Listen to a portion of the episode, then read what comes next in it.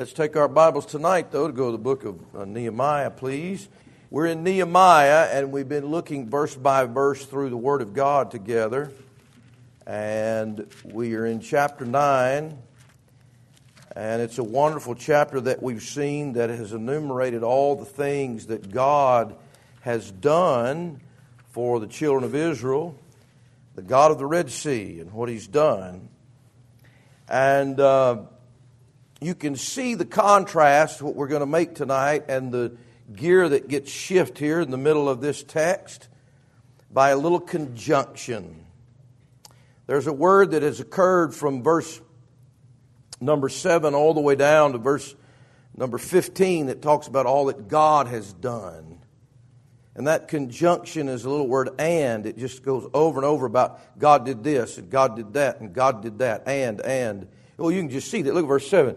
Thou art the Lord the God who didst choose Abraham and broughtest him forth of Ur of the Chaldees and gavest him the name of Abraham and foundest his heart faithful before thee and madest a covenant with him. In the verse, and hast performed thy words, for thou art righteous. Verse 9, and did see the affliction of our fathers in Egypt, and heardest their cry by the Red Sea. Verse 10, and showed us signs and wonders in the Pharaoh. Verse 11, and thou didst divide the sea before the middle of the verse, verse 11, and their persecutors thou threwest into the deeps. Verse number 12, moreover, thou leddest them in the day by a cloudy pillar, and in the night by a pillar of fire. Verse 13, thou camest down also upon Mount Sinai, and spakest with them from heaven, and gavest them right judgments.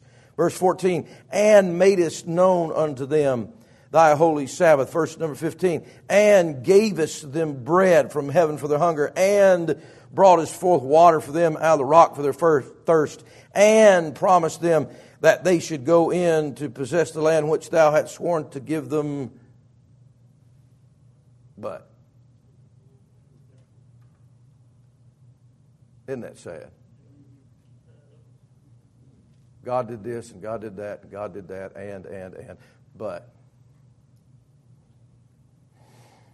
but they and our fathers dealt proudly and hardened their necks and hearkened not to thy commandments and refused to obey.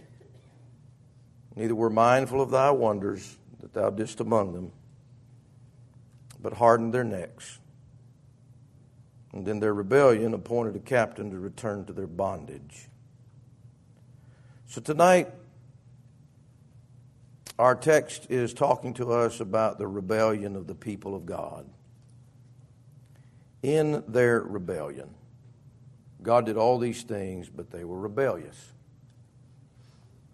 I believe that God's people are the best people in the world. I believe that. I know that from the Bible. But the problem is, I wish I could say that salvation has taken care of our rebellion.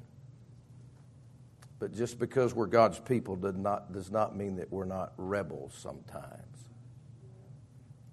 And so we're going to talk about rebellion, not in, not in the world, not in lost people, but rebellion of the people of God.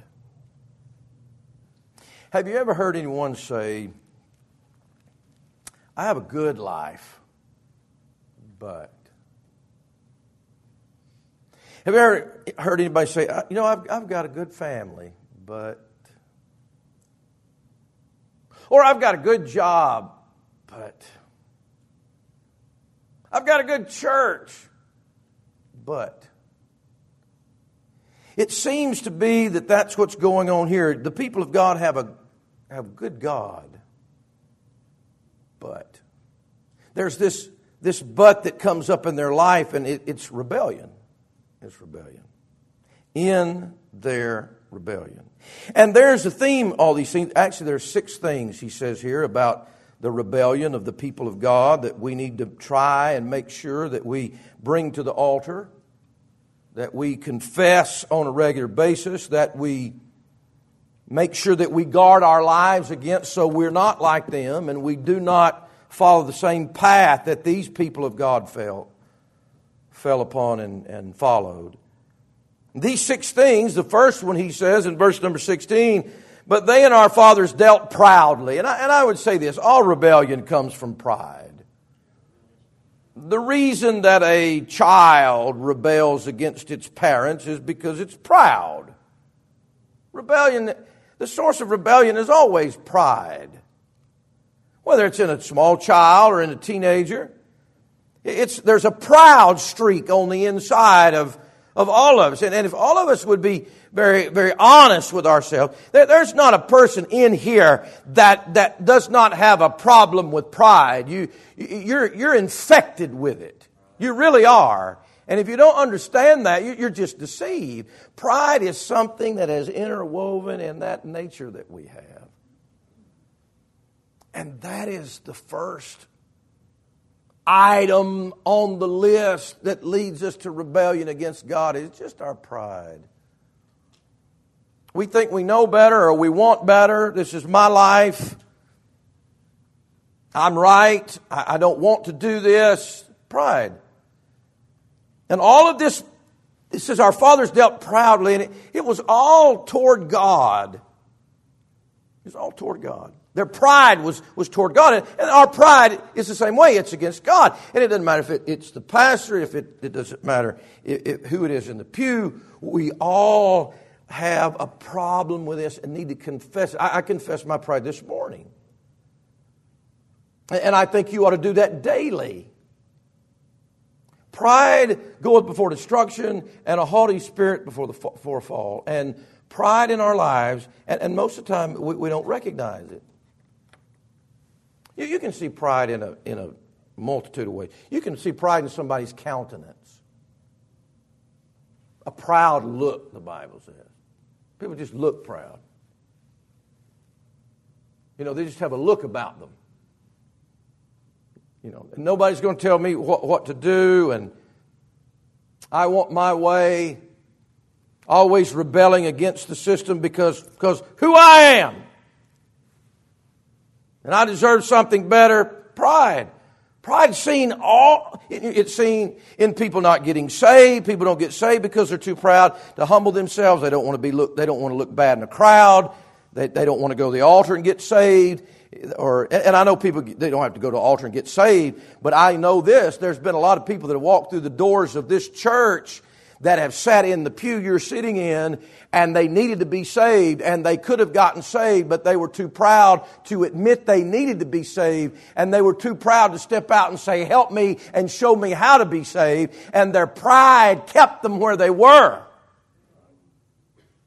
But before we get on that,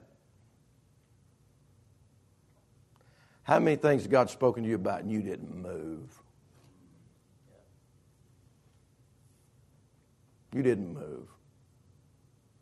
And you knew you were wrong and you knew God was speaking to your heart.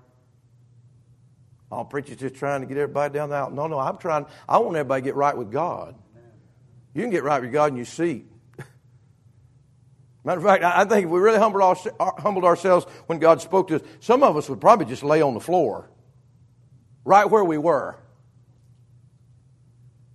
But a lot of times we don't do it because pride. People don't get right with each other because they're too proud. And so pride is the source of rebellion. He said, Our fathers dealt proudly. The reason that they did not get into the promised land, it started with their pride. You say, Preacher, how can I how can I notice this coming up in my heart? Well, I'm glad you asked. I'll tell you a couple ways. You're always self-absorbed. Self absorbed with your own self and your own things in your own life. That, that shows that there's pride there because you are the most important thing to you. Don't get quiet on me. I got a lot of preaching left to do tonight.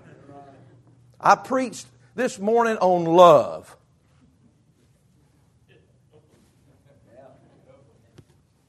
Amen. Well, tonight we're preaching on rebellion. The Bible covers it all. Self absorbed people are in love with themselves, everything's about them. I'm not saying that you're a drunk. I'm not saying that you do dope. I'm not saying that you cuss everybody out. Just you, you being so absorbed with you shows that you're proud and it's going to lead somewhere in your life where you're not going to do what God wants you to do. Because you're so interested in what you want in your life. They dealt proudly. That was the source of their rebellion before they ever wanted to go back to Egypt. Before God had to open up the earth and start swallowing some of them into, into the pit. They, they were just proud. They're self absorbed. That, that's why I like to, and I have to be careful because then some people get upset and they think, well, why isn't he talking about me? I try to, I love to use examples in the church where somebody does something just for somebody else that they don't have a dog in a race about it and they're just trying to be a blessing to other people because it, sh- it, it helps me not be so self absorbed.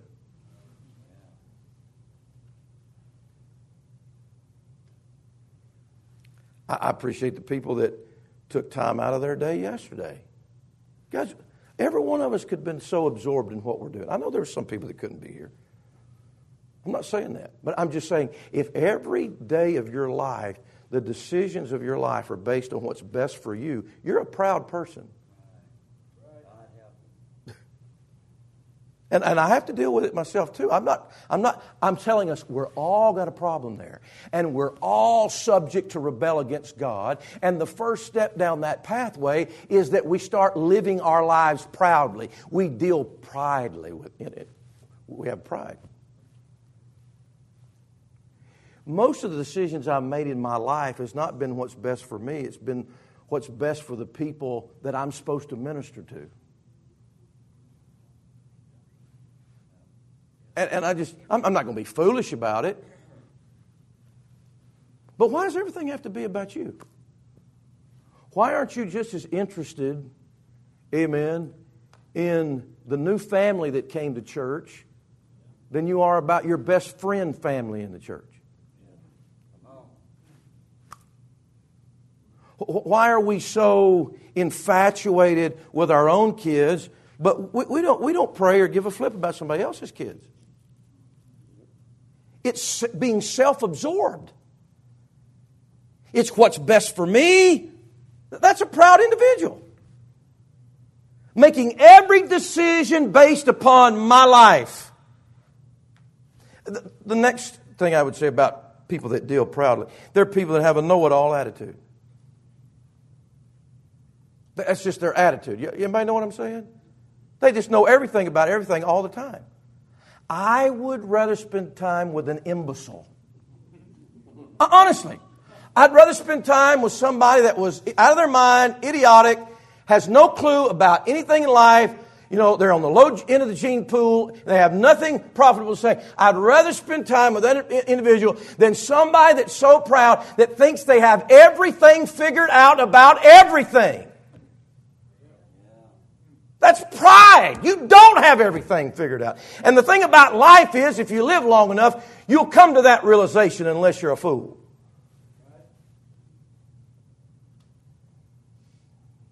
Know it all attitude. Well, I wouldn't do it that way. Well, nobody asked you.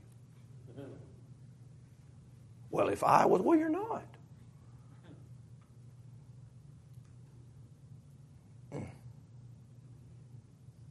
Can we admit there's a problem with pride?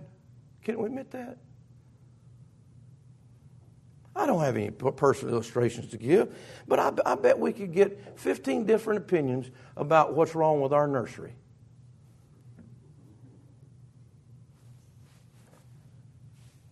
My wife keeps it from me because I get upset about it. I'll preach on it. Well, I just think nobody cares.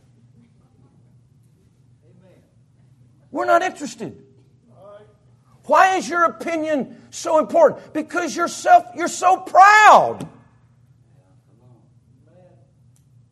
Write a book on the perfect nursery and see how many people will buy it. or the perfect family, or the perfect marriage, or the perfect teenager, or the perfect church.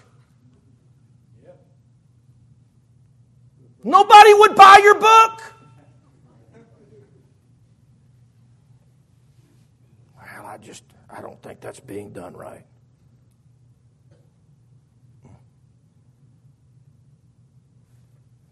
That is the first step to rebellion. They dealt proudly. I've watched this all my ministry. Proud people.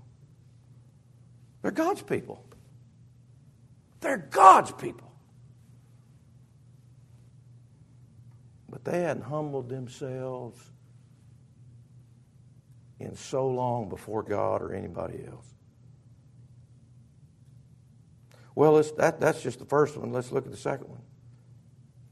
Verse 16 But they and our fathers dealt proudly and hardened their necks.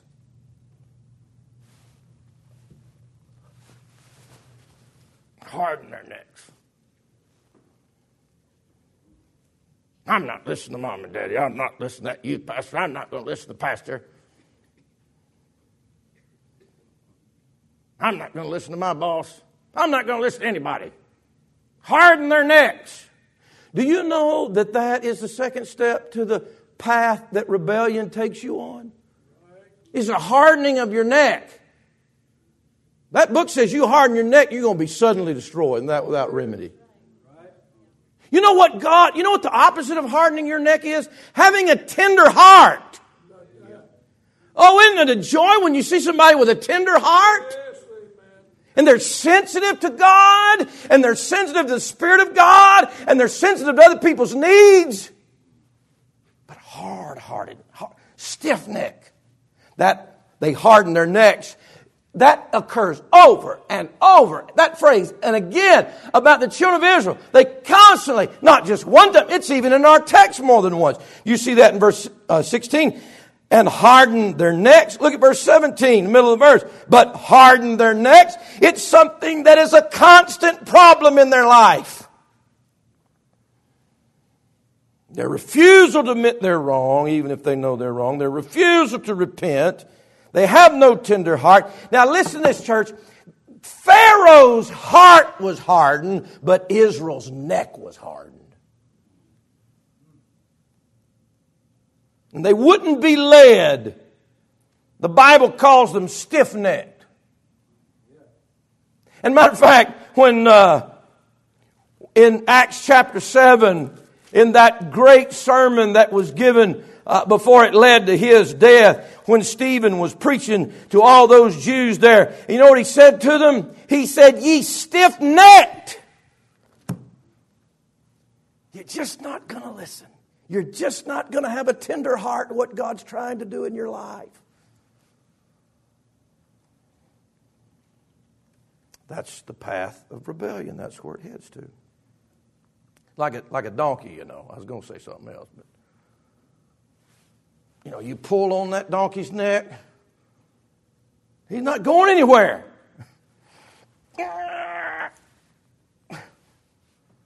And God's trying to lead us, and so many times we stiffen our necks. We refuse to remove and we refuse to have a tender heart. That's the step of rebellion. Then he says in verse number 16, not only one, they dealt proudly, not only two, they hardened their necks, but three, and hearkened not to thy commandments. The third step to this rebellion is that they're just not listening. You know, when, when we just fail to listen, we, we just don't, when people don't want to listen, you can always tell when, parents, can't you tell when your, your child or your teenager is not listening to you? Can I tell you what that is? It's rebellion. That's all it is. Just like when people won't listen to preaching, it's rebellion. Just like when people don't want to listen when somebody wants to help them or correct their life. It's, it's rebellion. I don't want to hear what you have to say. Pride, stiffened neck, will not hearken, will not listen. Well, it moves from there to number four. He says, verse 17, and refuse to obey.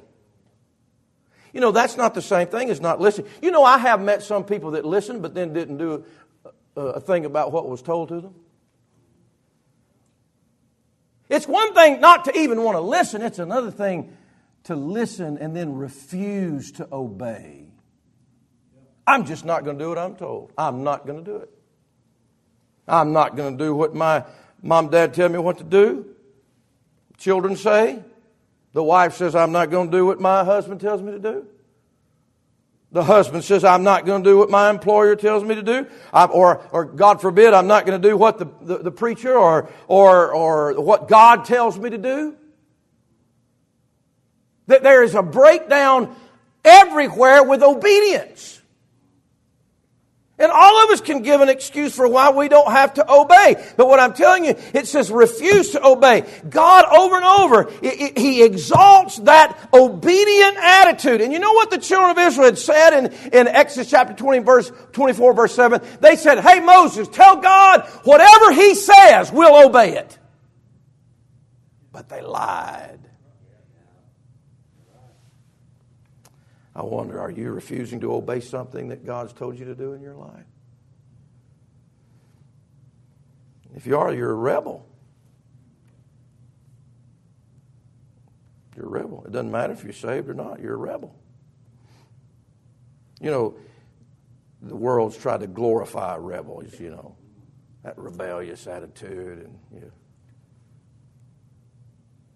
Rebellion is just a sin of witchcraft. And stubbornness is as idolatry. They would not obey. Ain't nobody going to tell me what to do.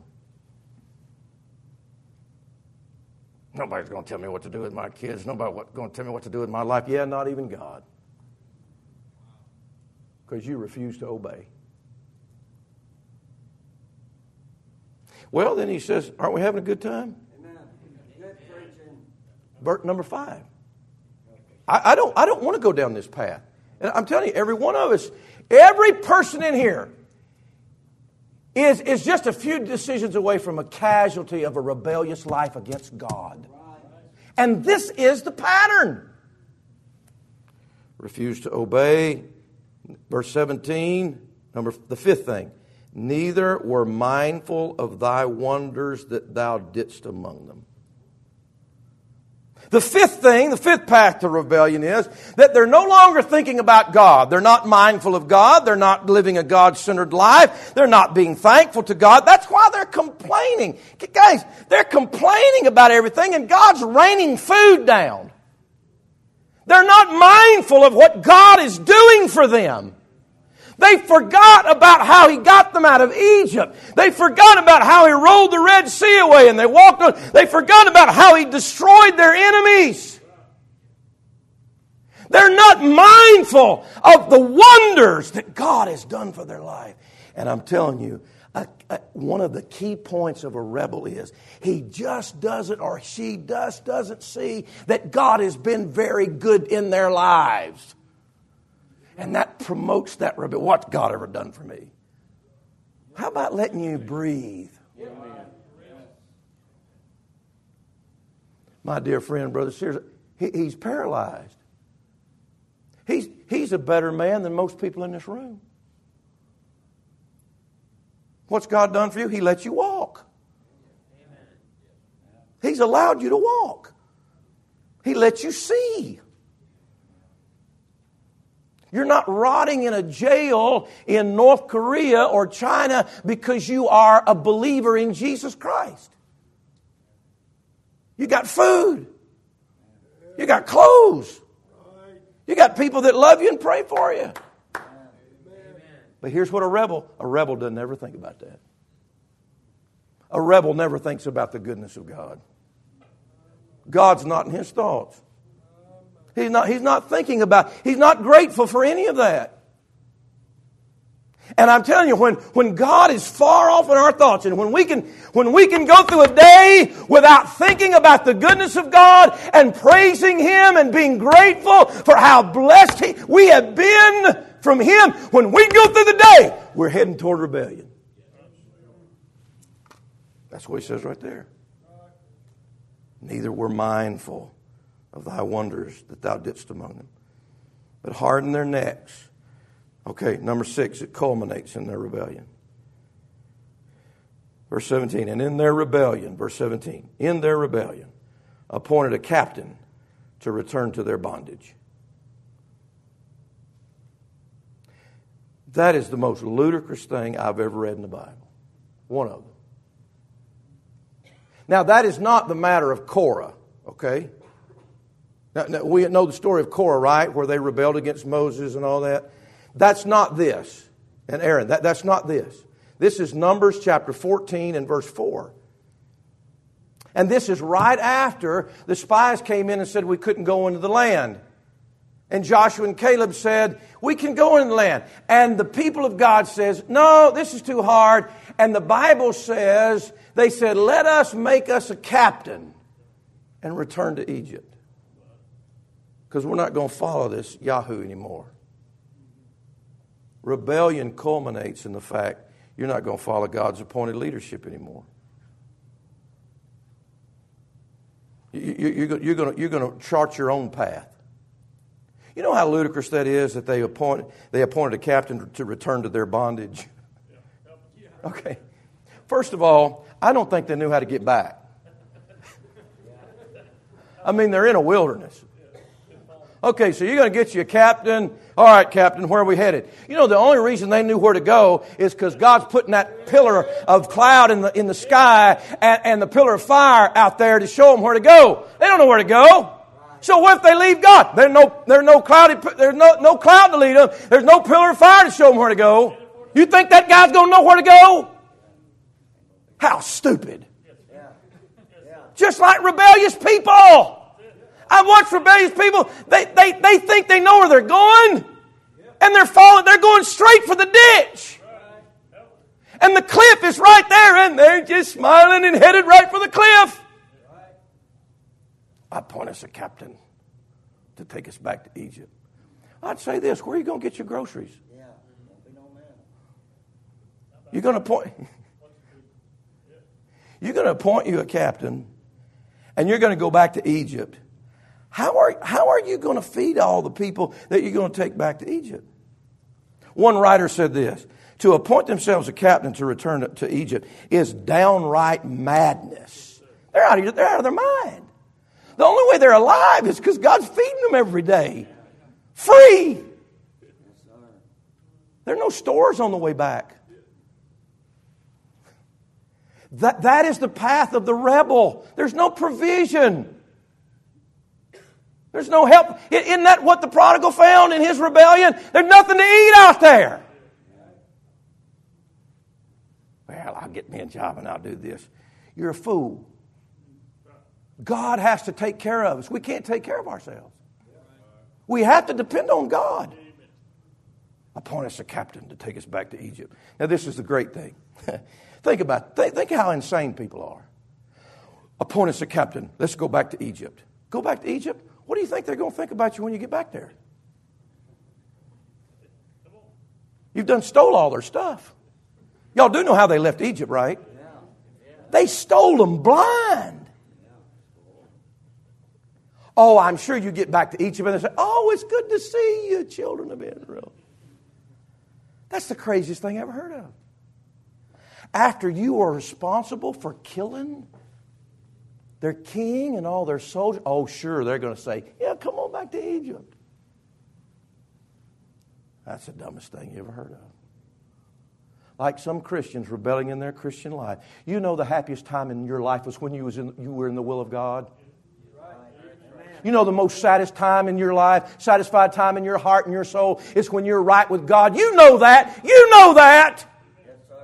You're going to take a path away from God, you're going to be more miserable and more miserable. And you're not going to, nobody's going to be the welcome greeter at the door for you, brother. The path of rebellion against God's leadership. I'm glad I don't, I, I don't have, we don't have any.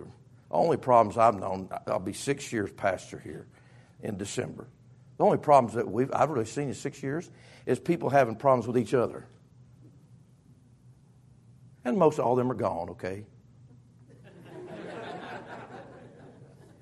But really, now, my prior ministry, that was not the case. they had a problem with me. But that's not been the case here. My brother must have done a, a great job, or God's just been merciful. Or maybe I'm old. I don't know. I haven't had that problem.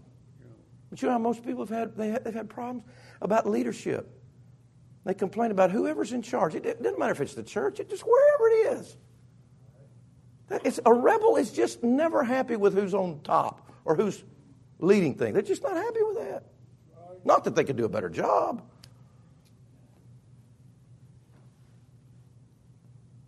Well, I just think the, you know, now if a leader is immoral, he needs to be kicked out. Let's get that straight right now, all right? Immoral leadership is not to be followed. No, sir. I don't care who it is. And a doctrinally impure leader is not to be followed. But that's not normally what people have problems with their leadership whether church or home or government or it's not that. It's other things. I don't like who they put in the Sunday school class. That usually means they should have put me there. You didn't have to get so mad about that, Brother Ruth. or it's like this I don't like how the money got spent. You know, Jesus thought so much about money, he gave it to the thief.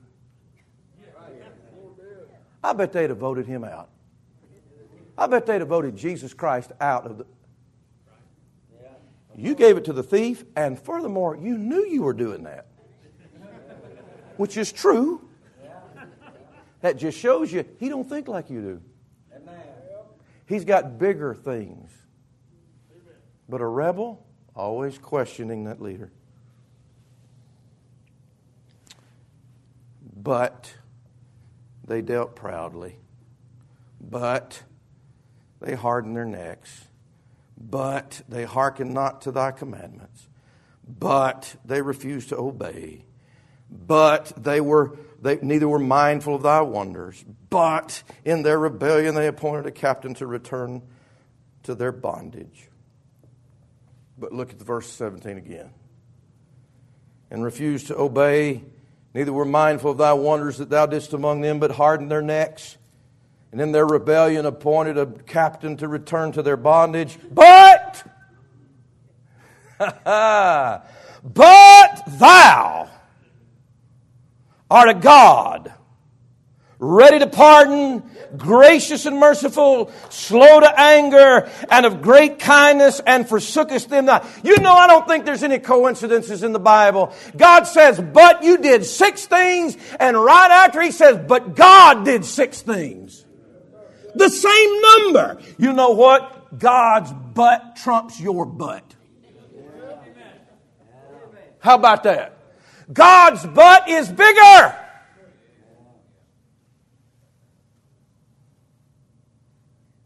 though they are a mess. Thou art a God ready to pardon.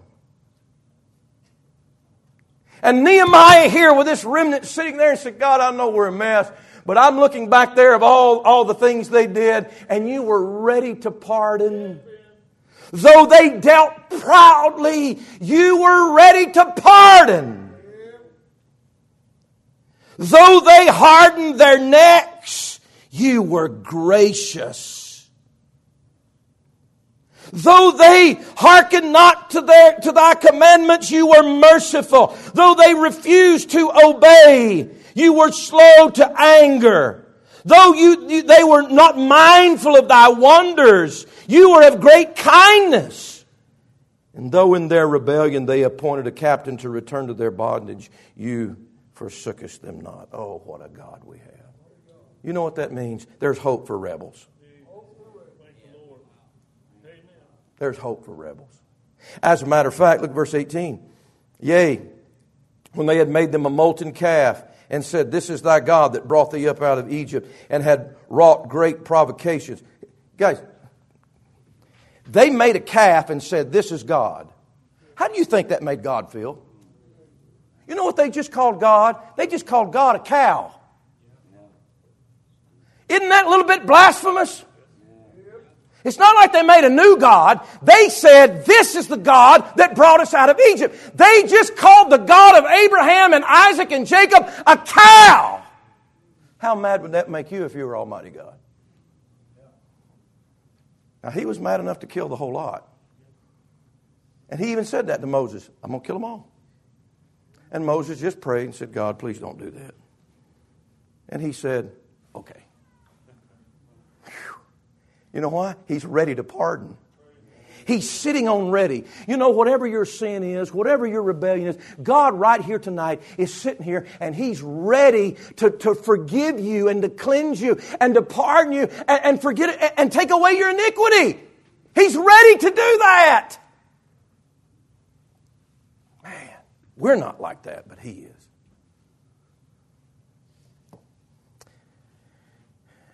Verse 19, Yet thou in thy manifold mercies forsookest them not, not in the wilderness.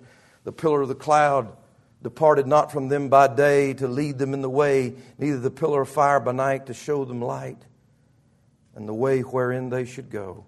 Even when they said, We're going to make us another captain, we're going to go back, God says, I'm not going to take the cloud away. What a God. When they said, We don't like your leader, we're going to make another leader, and we're going to go back to Egypt, we don't appreciate anything you do, God didn't take away the pillar of fire.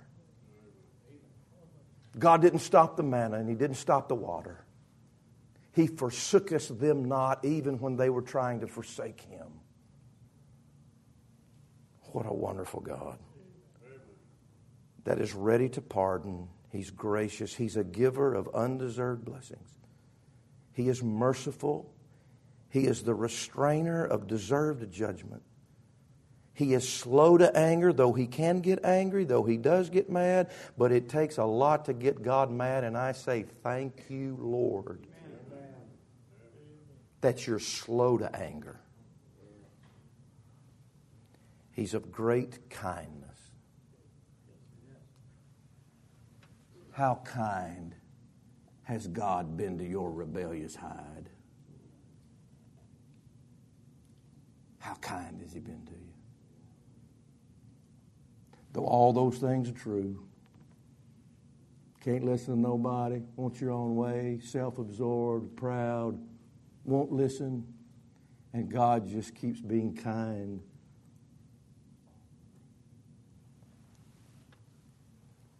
The answer for the rebel is God. When that rebellious young man came back home, he found a kind father waiting on him. A kind father. You know, I want to be a straight father, but I want to be a kind father. I don't think I got enough amens on that. Be ye kind. God's a kind God. Of, of great kindness and forsookest them not. Are you a rebel? Or how much rebellion do you have in you? Just know that God is bigger than your rebellion. And instead of rebelling against Him, why don't you just go His way?